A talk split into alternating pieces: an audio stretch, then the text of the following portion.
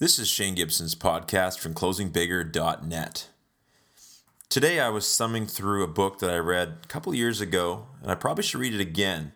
It's Leadership Lessons of the Navy SEALs Battle Tested Strategies for Creating Successful Organizations and Inspiring Extraordinary Results by Jeff Cannon and Lieutenant Commander John Cannon.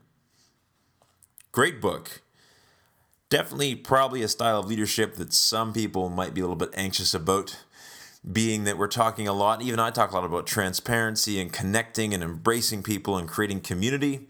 But I really like this statement, page 149.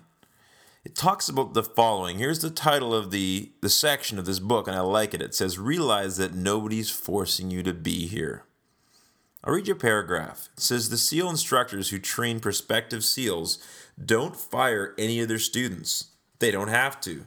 The students quit on their own. During basic SEAL Commando training, or BUDS, students continually slog through tough, nasty conditions that replicate what they might have to endure on actual missions.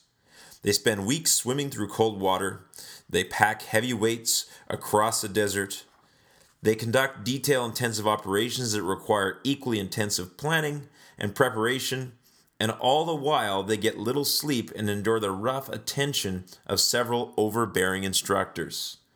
As a result, students quickly discover whether being a SEAL is what they really want. So, a lot of people they talk about find out they don't want to be there and leave.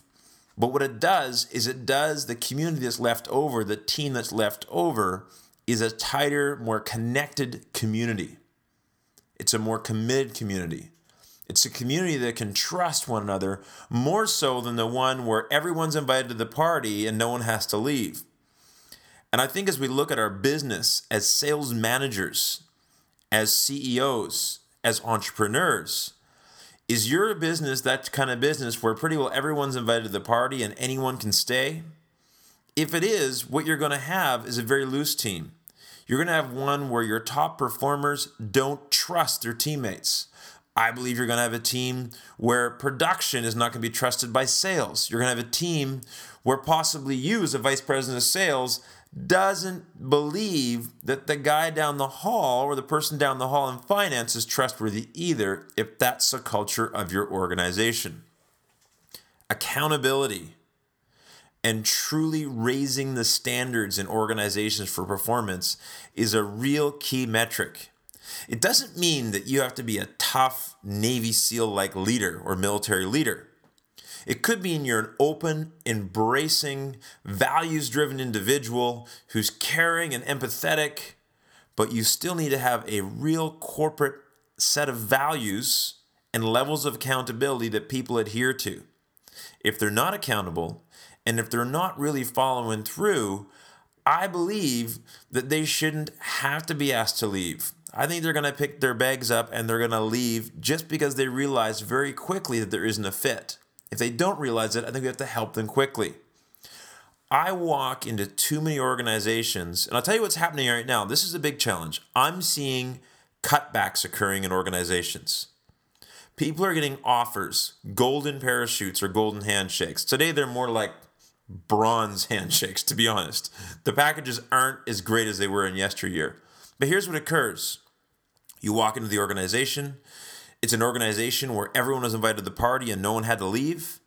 And when you start offering money or those packages or a way out the door, you go, okay, I got to get rid of 20% of the staff, but I don't want to fire anybody. So I'll tell you what, here's a severance package for whoever wants to take it. Do you know who takes it? It's not your poor performers. It's often your top performers. They're the first ones to leave. And the people left over are the ones that really realize that they've got a pretty good deal. I mean, they haven't had to do a lot, they haven't to be too accountable, and they've been kind of coasting along, or they haven't been really connecting to the organizational values. Now, you as a sales professional, if you're listening to this, and this is more of a leadership angle, but I believe that's why it's so important to set big goals and stretch. If you've gotten involved in an industry or a company, and you have mediocre goals and you coast along and you're really not that happy, I believe you're probably not meeting your potential anywhere near you could. So even if there isn't a level of accountability in your company, I think you need to draw a line. You've got to look at where you want to go, what's important to you. Set ambitious goals that are going to help you get there financially, lifestyle wise, family wise. And then from there, really commit to moving through. And just like those Navy SEALs have done, is get into the muck. Really, truly carry the heavy weights. Push hard. Demand commitment from the team around you. Be that committed person for that team around you. And I think very quickly you're going to determine a couple things. If you're not passionate enough to put your full heart into that team, maybe you're on the wrong team or you're playing the wrong game. If you're in a team where you've put in your all in, yet you don't have that backup, maybe it's time to ring the bell.